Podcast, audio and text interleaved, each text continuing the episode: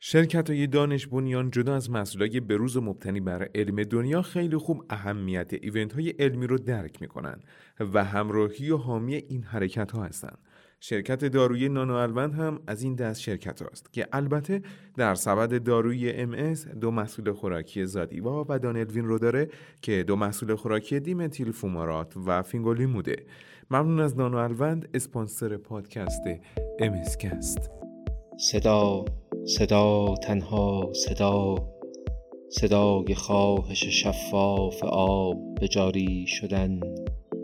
صدای ریزش نور ستاره بر جدار مادگی خاک صدای انعقاد نطفه معنی و بست ذهن مشترک عشق صدا صدا صدا تنها صداست که میماند. سلام به دهمین MScast خوش آمدید امروز قراره در خصوص دسته‌بندی بیماری های التهابی در spinal cord که در مجله Continuum فوریه 2021 چاپ شده صحبت کنیم. بعد از اون هم به رسم برنامه قبلی با سه study جذاب در خصوص lifestyle MS در خدمت شما هستیم. در خصوص غیبت دو سه هفته ای ما پرسیده بودین که خب به علت رسیدن اپیدمی به فضای پادکست بود و حالا که دیگه بنده از بیماری کووید 19 هم آزاد شدم. دوباره در خدمتتون هستیم. همراه ما باشید. استاد همین مدت کوتاهی که من در خدمتتون تو بخش نورولوژی بودن چقدر این بیماری های اسپاینال کورد چلنجینگه و تشخیص گذاشتن براشون سخته؟ آره دقیقا. اسپاینال کورد خب خیلی آناتومی کامپکتی داره. در دسترس بیوپسی هم نیست. تصویر برداری هم توش به خاطر همون کامپکت بودن آناتومی اطراف CSF داریم.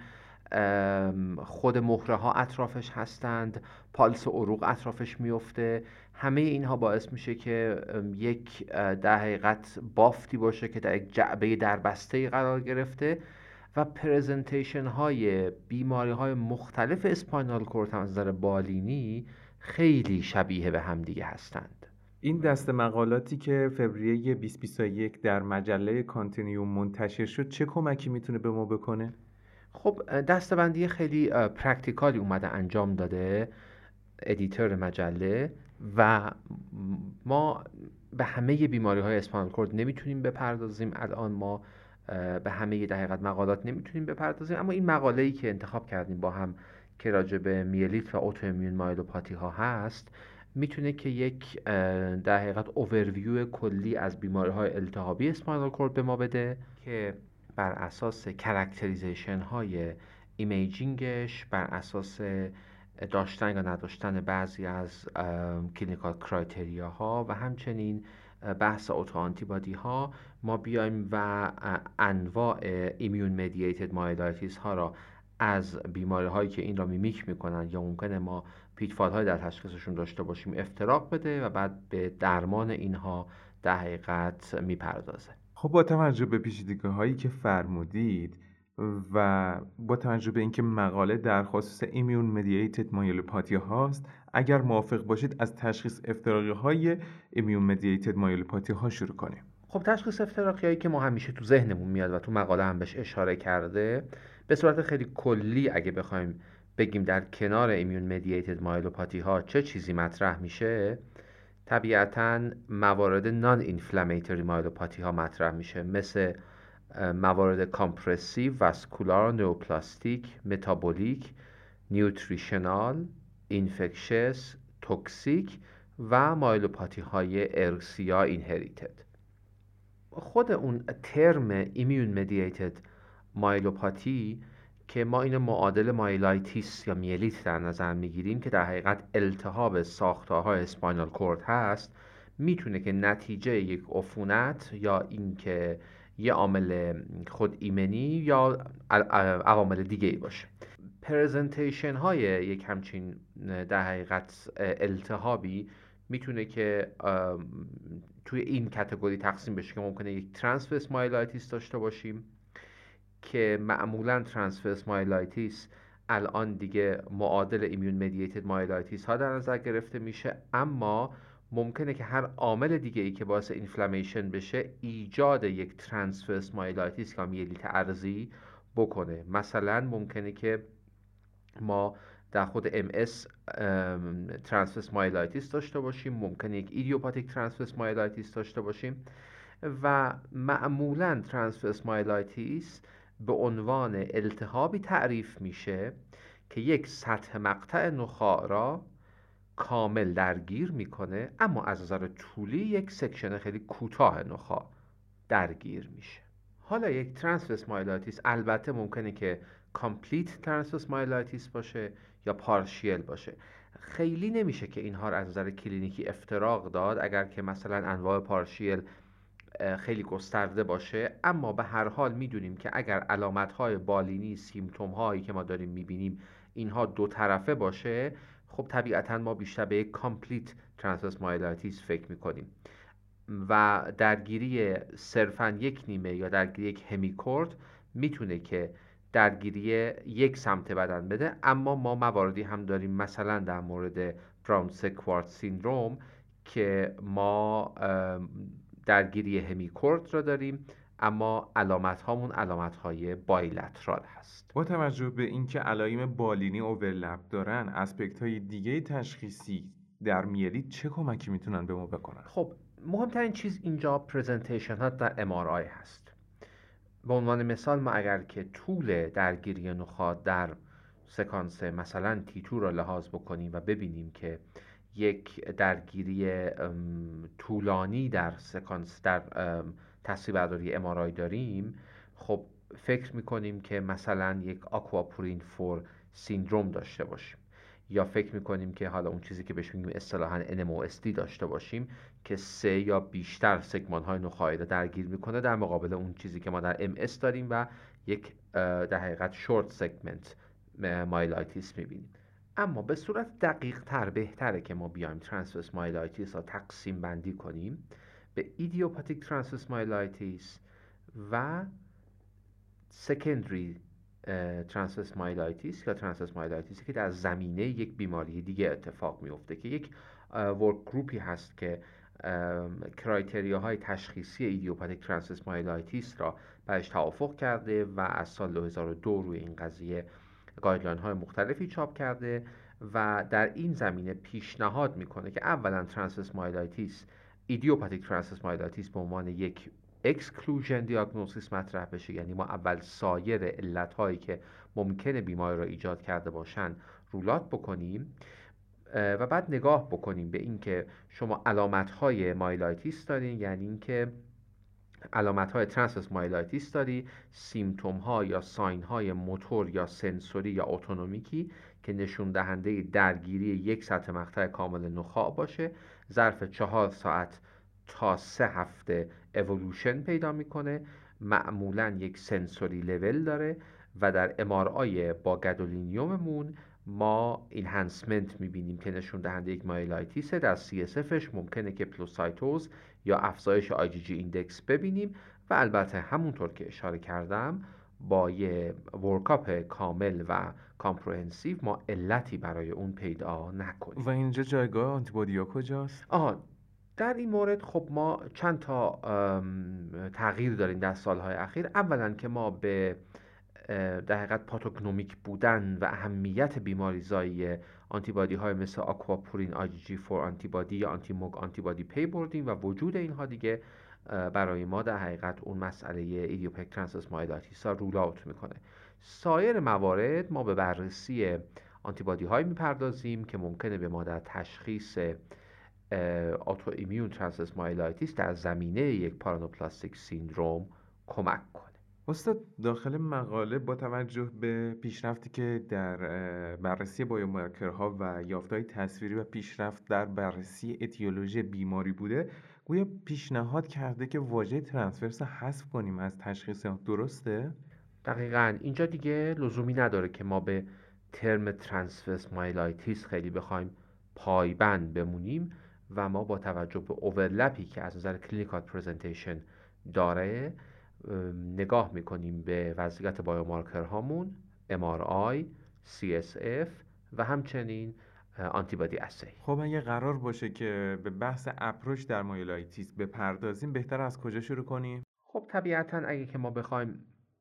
اول یک نگاهی به اپیدمیولوژی بیماری بندازیم در مقاله هم اشاره می‌کنه که نژاد در این زمینه در حقیقت تأثیر گذار هست. اشاره می‌کنه که مثلا neurosarcoidosis در جمعیت African American شایع هست. همینطور که مثلا aquaporin 4 IgG seropositive NMOSD در جمعیت های Hispanic و Asian و Native American یا African ها اینها شایع تر هست. از جمله اینکه می‌دونیم MS مثلا با احتمال بیشتری در نژاد سفید بروز پیدا می‌کنه یا در کسانی که در فاصله با خط استوا زندگی می‌کنن و ما می‌دونیم که مثلا در خانم ها ایمیون مدییتد مایلوپاتی ها شایع تر هست ما می‌دونیم که ممکنه که موک آی جی جی اسوسییتد دیزوردر ها که خودشون رو با myelitis نشون بدن ممکنه که به عنوان یک بخشی از ADEM acute disseminated encephalomyelitis بروز پیدا کنه و تا 50 درصد در حقیقت MOG IgG seropositive ها اینها اطفالی هستند که دچار یک myelitis ی میشن که به دنبال outbreak بعضی از عفونت های ویروسی مثل انترووایرس ها در جامعه بروز پیدا می‌کنن. همچنین ما خب می‌دونیم که در بالغین به خصوص وقتی که سن بالاتر میره باید به مایلوپاتی های پارانوپلاستیک اشاره بکنیم به خصوص اینجا احتمال برست کنسر و لانگ کنسر باید در نظر گرفته بشه و تشخیص افتراقی های دیگه هم مطرح میشه در سنین بالاتر مثل dural AV fistula که بیشتر بالغین مسن مردان بالغ مسن را در حقیقت درگیر می‌کنه. و خب البته به localization ضایعه هم نگاه می‌کنیم به خاطر اینکه بعضی از بیماری ها upper thoracic را درگیر می‌کنن بعضی بیماری ها lower thoracic را درگیر می‌کنن. خب اگر بخوایم بر اساس شرحال و یافتهای بالینی اپروچ کنیم باید به چه چیزهایی توجه کنیم؟ تو اینجا شاید مهمترین سوال ما این باشه که از شروع علامت ها تا اینکه علامت ها به اوج خودشون رسیدن چقدر طول کشیده و این می‌تونه که در در حقیقت کاتگورایز کردن تشخیص افتراقی ما به در حقیقت دستبندی های بزرگتر یا نرو کردن تشخیص افتراقی ها خیلی کمک کنه. به این صورت که در مقاله اینطور در حقیقت در نظر می‌گیره که زمان اصطلاحا نادیر یعنی زمانی که علامت های اولیه آنستشون بوده تا اینکه ما حد اکثر علامت ها رو داریم اگر که به صورت هایپر اکیوت باشن زیر دوازده ساعت طول بکشن اکیوت و ساب اکیوت باشن بین یک روز تا سه هفته طول بکشن یا اینکه کرانیک پروگرسیو باشن یعنی اونهایی که بیش از سه هفته طول می‌کشن این دسته‌بندی می‌تونه که بیشترین کمک را به تشخیص افتراقی ما بکنه. در مواردی که ما infarct داشته باشیم اینطور هست که ما یک hyper acute myelitis داریم. علامت ها کمتر از 12 ساعت به حد اکثر خودشون می‌رسن و در حدود 80 درصد بیماران این حالت به صورت تیپیک اتفاق میافته. در مواردی که ما یک idiopathic یا یک disease associated transverse myelitis داریم معمولا nadir علامت ها بین یک روز تا 21 روز طول می‌کشه. حالا اگه من بخوام کمی کاملتر بیان کنم میایم در category vascular ها در کنار infarct ها که می‌تونه که anterior posterior spinal artery رو در حقیقت درگیری کرده باشه می‌تونیم به fibrocartilage embolism یا مثلا هماتومای نخاع اشاره بکنیم که برای ما یافته های در حقیقت تصویربرداری تیپیک هم دارن. که به شرح حال مریض هم باید توجه بکنیم که علامت های از تروما یا حالی از تروما داره یا نداره آیا در کنار myelitis علامت های از اختلالات دیسک هم دیده میشه یا نمیشه؟ و سایر در حقیقت مواردی که می‌تونه به کمک ما بیاد در تشخیص مواردی که اختلال استراکچرال به دنبال تروما اتفاق افتاده. اما در مواردی که به صورت ساب اکیوت ما اوج علامت ها رو می‌بینیم در رأسشون که MS هست که همونطور که گفتیم یک تیتولیژن شورت سگمنت می‌بینیم که حتما دوستان و همکاران می‌دونن که این در حقیقت پریفرال دورسال و لترال رو درگیر می‌کنه. تشخیص مهم دیگر NMOSD هست که به صورت LETM longitudinally extensive transverse myelitis هست. می‌تونه anti-MOG syndrome باشه که اون هم می‌تونه که به صورت T2 lesion کوتاه یا بلند به خصوص نگاه می‌کنیم و توجه می‌کنیم به درگیری conus و اینکه می‌تونه که non-enhancing باشه می‌تونه یکی از در حقیقت aspect های ADEM باشه. در کنار اون البته باید نگاه بکنیم که ADEM یک encephalomyelitis هست و ما معمولا درگیری gray matter brain را هم همراهش داریم. اگر که بخوایم به سایر علل در حقیقت inflammatory در موارد subacute transverse myelitis که بین یک روز تا 21 روز nadir علامت ها هست. اشاره کنیم باید توجه کنیم که ممکنه که یک spinal cord sarcoidosis باشه که در spinal cord sarcoidosis ما در MRI یک enhancement linear dorsal و subpial, subpial می‌بینیم. و همچنین سایر علامت هایی که ممکنه که از sarcoidosis در MRI brain ببینیم. ممکنه که یک connective tissue disease باشه مثل بهجت، لوپوس، شوگرن که در حقیقت ما در معاینه و همچنین در MRI به دنبال سایر clue هایی هستیم که نشون دهنده systemic autoimmune disorder ها هستند. در بالغین همونطور که گفتم موارد subacute می‌تونه که به علت پارانئوپلازی باشه. که اگر شرح حالی از cancer داشته باشه risk factor ی از cancer داشته باشه اگر که یک tract خاص در spinal cord درگیر شده باشه و به خصوص اگر یک gadolinium enhancement ی داشته باشیم که gadolinium enhancement ما هم در فواصل MRI کنترل ثابت باقی مونده. و ممکنه که با مصرف بعضی از داروهای immunologic مثل checkpoint inhibitor ها که امروزه در درمان cancer زیاد استفاده میشن ما myelitis ببینیم. و علل عفونی هم همینجا ذکر میشه درسته؟ دقیقا. ما اینجا به دنبال در حقیقت نشانه های از درگیرهای عفونی هستیم مثل فرض کنید بعضی از bacterial ها Lyme disease، سیفیلیس، tuberculosis Lyme خیلی در کشور ما شایع نیست اما در اروپای مرکزی اروپای غربی نگرانی خیلی جدی هست. به همین خاطر شرح حالی از rash های typical target sign گزش حشرات در هفته های گذشته. خیلی مهم هست وقتی بحث سیفیلیس می‌کنیم و بحث tuberculosis می‌کنیم خب جوامع در معرض خطر کسایی که رفتارهای پرخطر جنسی داشتن اینجا مطرح میشه و خب اینجا حتما باید توجه بکنیم که viral encephalitis ها می‌تونن که در حقیقت خودشون را به صورت viral myelitis هم نشون بدن ما ممکنه که یک, یک عفونت VZV داشته باشیم عفونت HSV به خصوص HSV type یک داشته باشیم. ممکنه که وستنایل ویروس باشه که خب خیلی در کشور ما شایع نیست CMV ممکنه باشه. همچنین به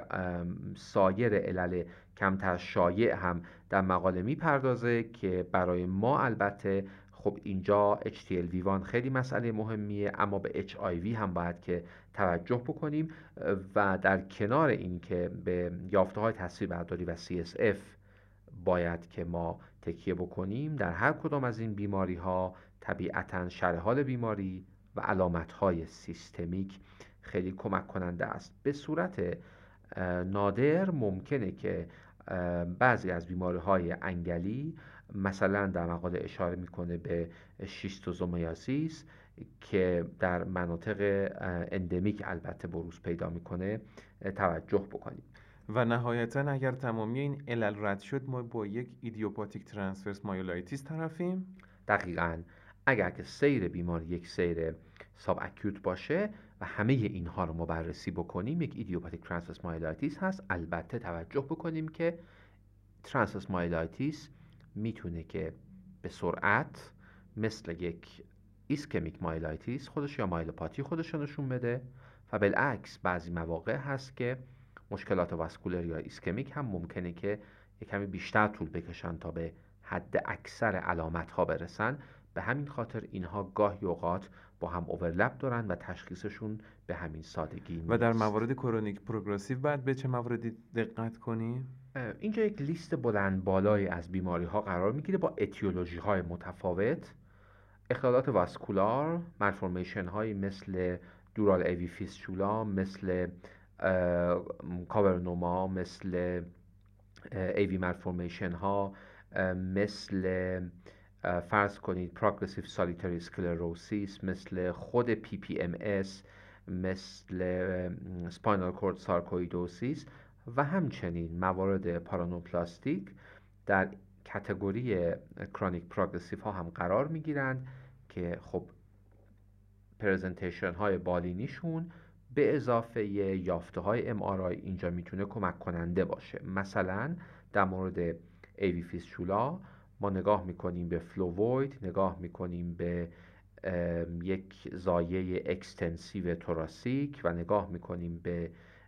بدتر شدن علامت ها با فعالیت یا پس از دریافت استروید در مورد cavernoma ها یک appearance popcorn مانند برای cavernoma ها تشخیصی هست. در مورد PPMS خب پلاک های MS را می‌بینیم. در مورد solitary sclerosis ما معمولا یک lesion واحد می‌بینیم که lateral column یا pyramid medulla رو درگیر کرده. و در مورد paraneoplasia که خب به risk factor ها smoking و یا شرحالی از کنسر شناخته شده باید توجه بکنیم و عوامل عفونی تو این دسته کجا قرار می‌گیرن؟ اینجا دوباره اشاره می‌کنیم که سیفیلیس و توبرکلوسیس می‌تونن که همونطوری که ما از درگیری مثلا فرض کنید که برین ازشون می‌شناسیم می‌تونن که یک مایلوپاتی کرونیک پروگرسیو بدن همچنین خود HIV HTLV1 در این کتگوری قرار می‌گیره که ما معمولا در مورد HTLV1 یک تغییر سیگنال در بخش دورسال و لترال کالم می‌بینیم. البته توجه داشته باشید که گلیوم های سپاینال کورد مثل آستروسایتوما اپاندیموما و بعضی از موارد پست ریدیشن و همچنین مواردی که ما تحت عنوان پرایمری اینترامدولاری سپاینال لیمفوما ازشون یاد می‌کنیم و بیماری های شایعی نیستند حتما باید که مورد توجه قرار بگیرند این مورد آخر اگرچه که شایع نیست اما توجه به اون بسیار حائز اهمیت به خاطر اینکه یک لیژن خیلی گسترده رو به پیشرفت ایجاد می‌کنه که این هنسمنتش بیش از سه ماه باقی میمونه. ممکن است استروید که بدیم بیماری suppress بشه و ما این را با سایر علل در حقیقت autoimmune inflammatory myelitis اشتباه بگیریم و در بیمارانی که immunosuppressed هستند باید حتما به این مسئله توجه داشته باشیم. جدولی که در مقاله برای differential diagnosis قرار داده جدول طولانی و بلندیه. به غیر از این موارد باید به نکته دیگه هم توجه کرد. بله مثلا بیماری که مراجعه می‌کنه با یک spasticity که خیلی بیشتر از weakness ش هست و در بررسی هم به چیز دیگه ای نمی‌رسیم در این حال یک progressive spinal cord atrophy داریم. طبیعتا HSP hereditary spastic paraplegia تشخیص افتراقی خیلی مهم هست. بیماری که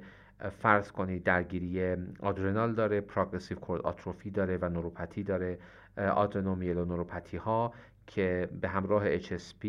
و به همراه بیماری های mitochondrial جزء تشخیص افتراقی های مهم hereditary chronic myelopathy ها هستند. علل metabolic و toxic مثل کمبود ویتامین B12 مثل ویتامین E که خب مثلا در بیمارانی که gastric bypass شدن اونهایی که zinc supplement ها دریافت می‌کنن malabsorption دارن و مواردی که فرض کنید که تزریق های intrathecal methotrexate داشتن مصرف هروئین داشتن یا exposure ی به هر toxin ی داشتن می‌تونه که در category toxic یا metabolic chronic progressive myelopathy ها قرار بگیرند. یک entity خیلی مهم اینجا که ما هر از گاهی بیمارش را هم داریم post radiation یا post radiation myelopathy ها هستند. که با یک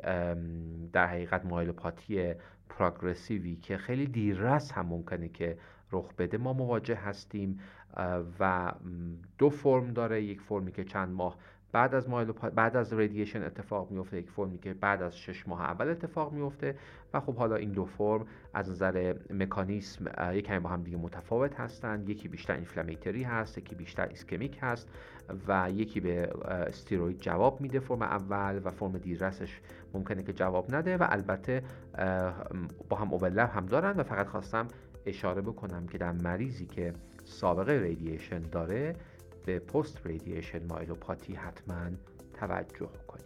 خیلی ممنون بابت همراهیتون. ما انشالله توی برنامه بعدی در خصوص همراهی NMOSD و بیماری سیستمیک همچنین مسیدی که در شرح حال myelopathy رو باید کنیم و همچنین neuroimaging صحبت خواهیم کرد. صدای ما رو از MS Cast میشنوید.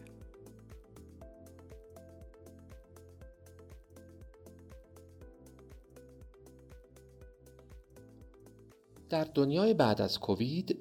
که هنوز کامل وارد اون نشدیم سندروم پست کووید سندرومی هست که ما آرام آرام شناخت بیشتری ازش پیدا می‌کنیم. اگرچه که مطالعاتی که وجود داره هنوز به اندازه کافی بیماران را بررسی نکردند و همچنین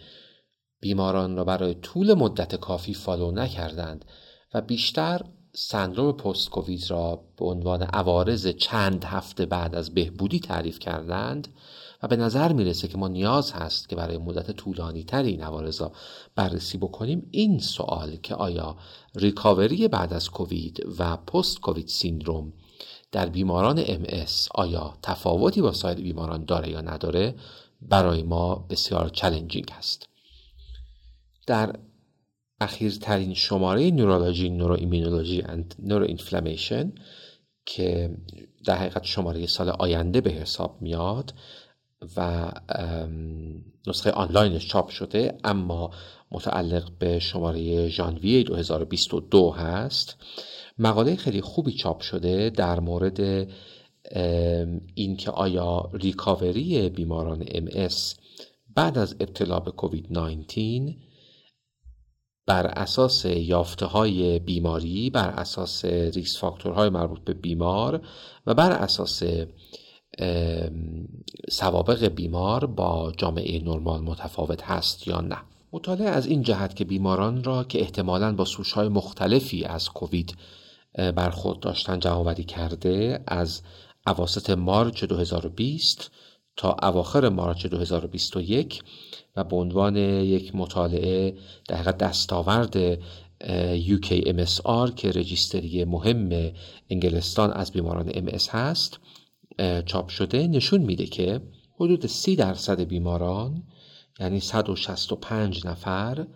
از مجموع 599 نفر بیمار ام که کووید گرفته بودند اینها علامت های لانگ استندینگ کووید 19 را داشتند که تعریف شده به عنوان علامت هایی که بیش از چهار هفته طول بکشه. حدود دوازده درصد این افراد یعنی 69 نفر این علامت ها را برای سه ماه یعنی دوازده هفته بعد تجربه کردند. در این بیماران زنان اونهایی که EDSS قبل از ابتلا به کوویدشون بالاتر بوده به خصوص اونهایی که EDSS هفت یا بیشتر داشتن یعنی بیماران بدریدن و بیمارانی که انزایتی و دپرشن قبل از ابتلا به کووید در اونها تشخیص داده شده بوده. ریسک بالاتری برای اختلالات طولانی مدت بعد از کووید داشتند. البته توجه کنیم که EDSS این بیماران یک EDSS وب بیست بوده و همچنین انزایتی و دپرشن بر اساس پرسشنامه حدس اینها هم توسط خود بیماران پر می شده. نهایتا اینکه می‌تونیم نتیجه بگیریم که در بیماران ام که به کووید 19 مبتلا شدند وجود پری اگزیستینگ نورولوژیک پرابلم که می‌تونه با EDSS بالاتر یا اختلالات افسردگی و استراب همراه باشه به خصوص در زنان می‌تونه که با مشکلاتی در ریکاوری بعد از کووید سه تا چهار ماه بعد از بهبود علامت های سیستمیک همراه باشه.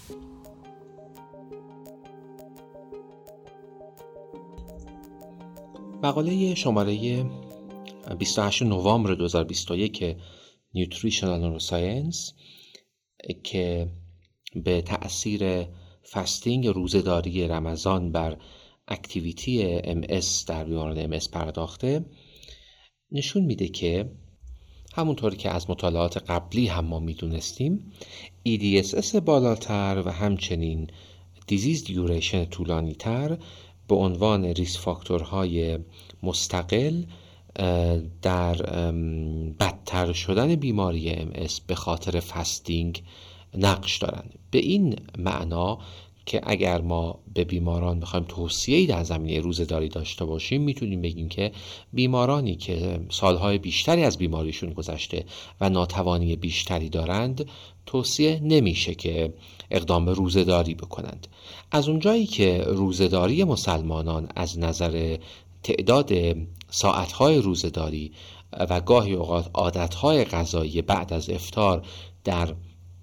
جاهای مختلف دنیا با هم متفاوت هست و همچنین انواع دیگری از روزداری که در جاهای دیگه دنیا در مذاهب دیگه یا افراد دیگه گاهی اوقات انجام میشه یافته های مربوط به فستینگ خیلی قابل تجمیع نیست. اما در این مطالعه که یک مطالعه retrospective روی 153 نفر بیمار MS هست و اینها همه روزداری های مشابه را داشتند و بر اساس یک data registry واحد که data registry مشترک بین چند کلینیک مختلف در مصر و عربستان هست انجام شده. بیمارانی که EDSS بالاتری داشتند و بیمارانی که مدت زمان بیشتری از بیماریشون میگذشته از نظر احتمال بروز اگزاسربیشن و از نظر تجربه سیمتوم های جدید نسبت به سایر بیماران در خطر ریسک بالاتری قرار گرفتند. علاوه بر این بیمارانی که در یک سال قبل از روزداری ریلپس داشتند اینها هم نسبت به سایرین در ریسک بالاتری برای تجربه exacerbation یا symptom های جدید قرار داشتند. به همین خاطر از مطالعات قبل هم ما چنین اطلاعاتی را داشتیم و توصیه می‌کنیم که بیمارانی که EDSS های بالا دارند یا زمان زیادی از بیماریشون گذشته و ناتوان شدند یا اینکه بیمارانی که در یک سال گذشته بیماریشون کنترل نشده بهتره که از روزداری خودداری بکنند در مورد سایرین ما اگر فرد بتونه که lifestyle ش رو جوری تغییر بده که در شبانه روز مقدار کافی مایعات دریافت کنه سطح ویتامین دی افت نکنه و همچنین علامت های فتیگ به ناتوانی بیمار دامن نزنه می‌تونه که اقدام به روزداری بکنه.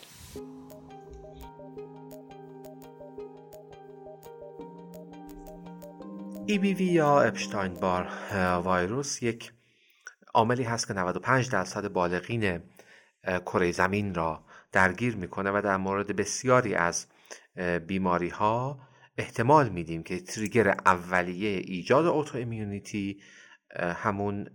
infectious mononucleosis اولیه چه به صورت clinical و چه به صورت subclinical هست. مقاله جالبی که 7 دسامبر 2021 در Current Opinion Virology Journal از یک گروهی در هاروارد چاپ شده. بررسی در حقیقت تغییراتی هست که Epstein-Barr virus از نظر epigenetic در histone و همچنین در RNA expression و همچنین در DNA سلول میزبان ایجاد می‌کنه و توجیه می‌کنه که چرا ما یک latency داریم بین ورود Epstein-Barr virus به سلول به چرخه در حقیقت تولید سلول و بروز بیماری‌های autoimmune و همچنین در مورد مکانیسم هایی که Epstein virus داره از طریق اونها این تغییرات اعمال می‌کنه که عمدتا روی کلونی های memory B cell ها داره اعمال اثر می‌کنه. در حقیقت مکانیسم های epigenetic یعنی مکانیسم هایی که باعث تغییر در DNA میشه مثلا methylation DNA که به دنبال اون سالها بعد ما بیسل کمپارتمان هایی داریم که اینها درگیر ای بی وی شدن و بعدا میان در پروسه اوتوایمونیتی نقش ایفا می‌کنن. این مقاله خیلی احتمالا مورد توجه کسانی قرار می‌گیره که به دنبال رد پای اتیولوژیک بیماری ام در سالهای اولیه هستند و من فکر می‌کنم که اپشتاین بار ویروس در سالهای آتی وارد چرخه بررسی ها برای تولید داروهای پیشگیری از ام‌اس بشه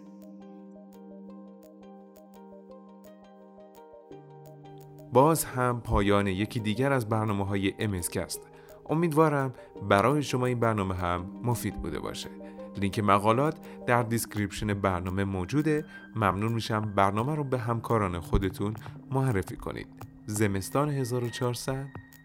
است.